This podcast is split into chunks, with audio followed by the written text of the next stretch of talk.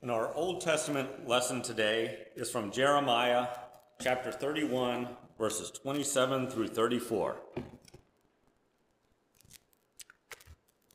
The days are surely coming, says the Lord, when I will sow the house of Israel and the house of Judah with the seed of humans and the seed of animals.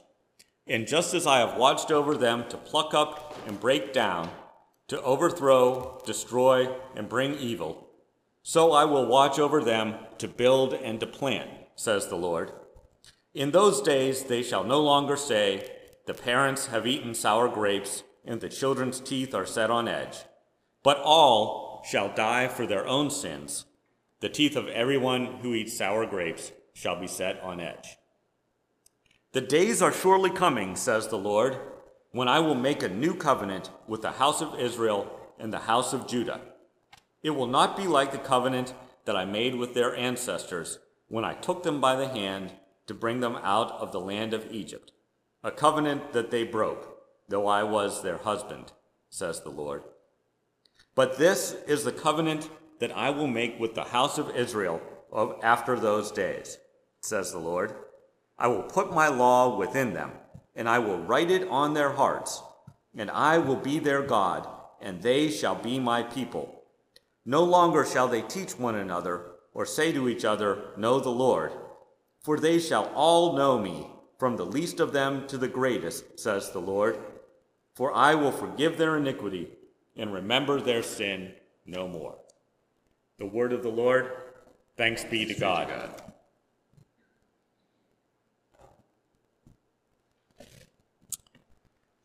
Hear, O Israel, the Lord is our God, the Lord alone. You shall love the Lord your God with all your heart and with all your soul and with all your might. Keep these words that I am commanding you today in your heart. This is the Shema, the centerpiece of Jewish morning and evening prayer services, something taught to Jewish children as their bedtime prayers in the traditional last words of a Jew. It encapsulates the monotheistic beliefs of Judaism and reminds observant Jews of the true focus of their religion. We find it in Deuteronomy chapter 6, which reports Moses' farewell discourse. Deuteronomy is the closing book of the Torah, or Pentateuch, the first five books of the Bible. Collectively, the Torah describes a covenant relationship between Yahweh and Israel. We see an evolution in understanding from first Yahweh as, the, as being the God of Abraham, special to him, but not necessarily the only God, to eventually being El Elyon, God Most High, the one true God. This is a part of God's progressive revelation to humanity as humans grow in their ability to understand who God is. In particular, the Torah is concerned with the Sinai covenant. Recall that the Israelites were a group of tribes who were living as slaves in Egypt. God freed them from slavery, and they escaped into the wilderness. But then what? They were still just a ragtag group of nomads. The covenant at Sinai turned them into a nation. The technical terms under this covenant were suzerain and vassal. In antiquity, we see a number of covenants of this sort between a powerful nation like Assyria and a lesser nation like Moab. The powerful nation is a suzerain and agrees to protect the lesser nation, which is the vassal. And in return, the vassal is supposed to love their suzerain. Now, here, love is not an emotion, it's an action. The vassal is supposed to support their suzerain, give them money or supplies or people in times of need or war. A covenant is like a treaty, but it's more relational. In the modern world, perhaps the re- relationship between Russia and Belarus is like suzerain and vassal. In the Sinai covenant, God is the suzerain and Israel is the vassal. In this way, God turns Israel into a nation because only a nation can be in this sort of relationship. What we call the Ten Commandments are actually the headline terms of the covenant. So think about the first commandment I am the Lord your God who brought you out of the land of Egypt, out of the house of slavery. You shall have no other gods before me. God is saying, I'm your suzerain because I rescued you when you were in trouble. So you will be my vassal and acknowledge only my authority over you. God goes on to list a bunch of other conditions, which are basically ways to support God or to take care of your neighbor. That is, to love God or love your neighbor. Deuteronomy expands on these terms and on these themes and spells out just what it means to love God and neighbor, how that plays out in real life, and what the consequences will be if Israel, as a nation, fails to uphold their end of the bargain. Jeremiah speaks out against Judah in the days shortly before their conquest. The Old Testament basically narrates the history of Judah and Israel through their rise, fall, and rebirth. They start as one man, Abraham, who has a grandson, Jacob, who gets nicknamed Israel. Jacob's 12 sons go on to found 12 tribes, one of which is Judah. After God rescues them from Egypt, they become a nation comprising these 12 tribes. tribes. Eventually, they settle in Canaan and establish a monarchy under Saul, David, and Solomon. And that's the peak, after which they begin their slow decline. Ten of the tribes split off, so there's two kingdoms Israel and Judah. The northern kingdom is conquered, and then the southern con- kingdom is conquered and taken into exile. 70 years later, Judah is freed from their exile, and they return to rebuild. So there's this grand story arc from great from nothing to greatness to sin to exile to partial restoration. And in a sense, this is a type of all creation. In biblical studies, a type is a real person or nation or event that can be interpreted as representing something else, something greater. Israel's story arc can be interpreted in two ways, either going up or down in scale. So, going down in scale, we can maybe see ourselves, our own lives, in this story. we we grow up and are formed into adults by our parents or some other adults. Then we're on our own, and usually we screw up. Maybe in big ways, maybe in small ways, but regardless, most of us go through some heartbreaks that we cause ourselves.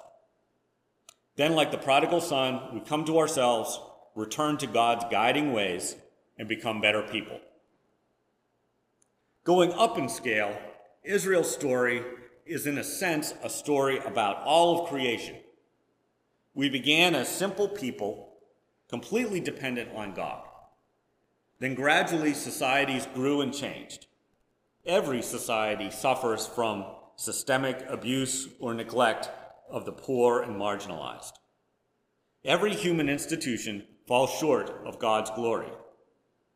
Here and there, we can see bright spots in human history, times when societies did the right thing and were oriented towards improving people's lives. In America, I can point to the progressive era, which was from like the 1890s to 1920s. This was a time when robber barons had their power reined in, when protections were put in place for workers and consumers, when women were given the right to vote, when educational access was radically expanded, when most modern service organizations were founded, the Optimist, Alliance, the Rotary, the Kiwanis, the Boy Scouts, and beyond. Now, these efforts had their problems. Um, you, know, you know, we can't sugarcoat it. There were still issues, but there was a general ethos of helping to build a better society. But just as Israel's restoration after the exile was only partial, these bright spots in history are only partial and have not completely transformed the world. But the trend's in the right direction. As Martin Luther King Jr. said, the arc of the moral universe is long, but it bends towards justice. The world poverty rate, based on the percentage living on less than $5.50 per day, was 42.9% in 2018. Boy, that sounds bad, but it's a whole lot better than 68.1% in 1993. By nearly every metric, the world is a better place today than it was 500 years ago. Yet, as far as we have come, we have a long way to go. So let me turn back to Jeremiah. This section of his prophecies came near the end of Judah's existence as an independent nation, but before they were actually conquered. I've said before that the Apostle Paul had a hard life. Well, so did Jeremiah. A few chapters later, he's imprisoned in a cistern and um, you know, nearly dies before he's rescued. His life was so hard because he was an outspoken critic of Judah's society.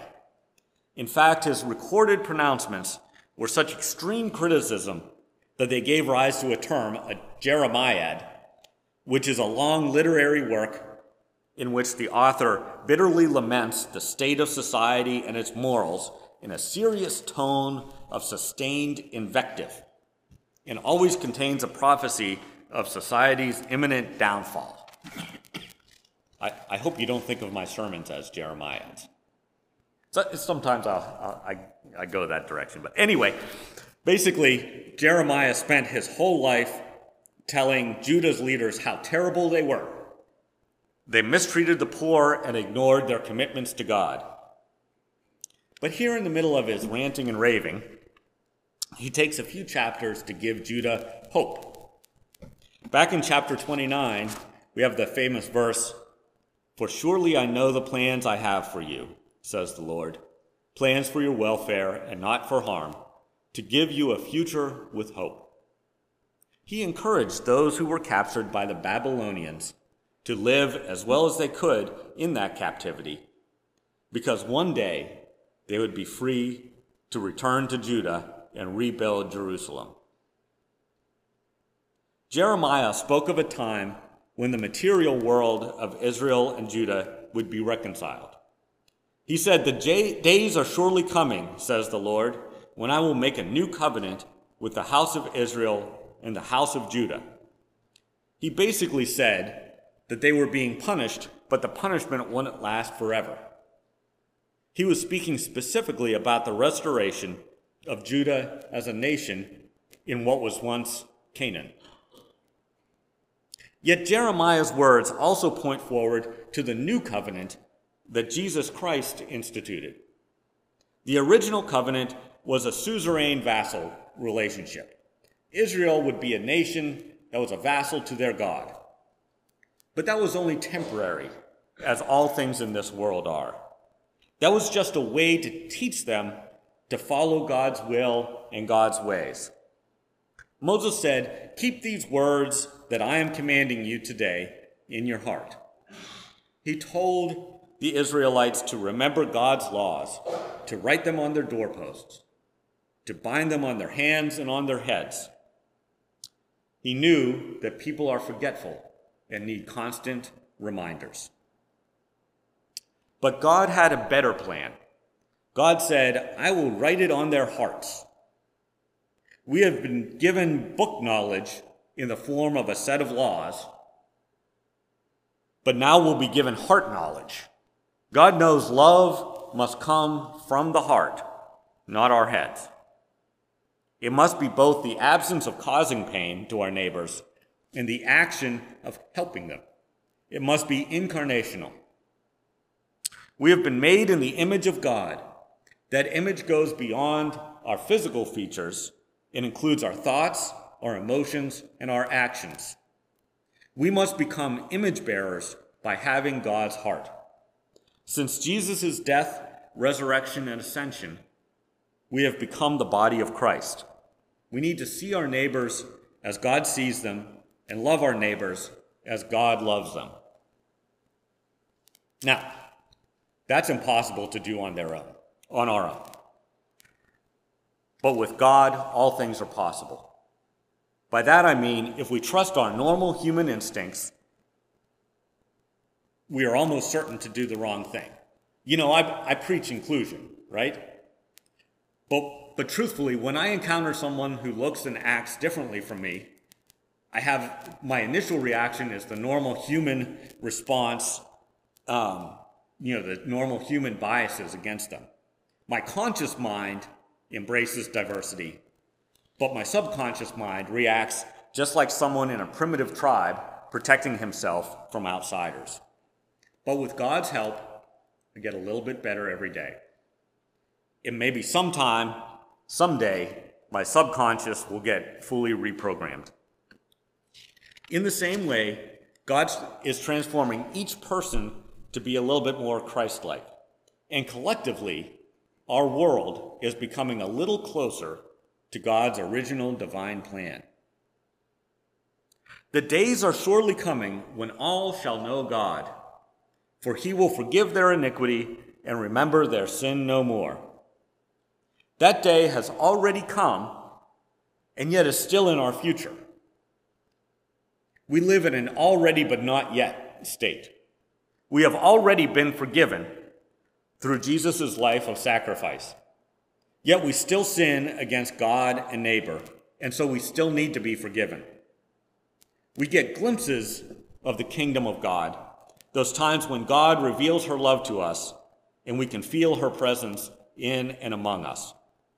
But we, are, we know we are not yet living in that kingdom because we still see people suffering and dying, whether due to, to drugs or violence or poverty.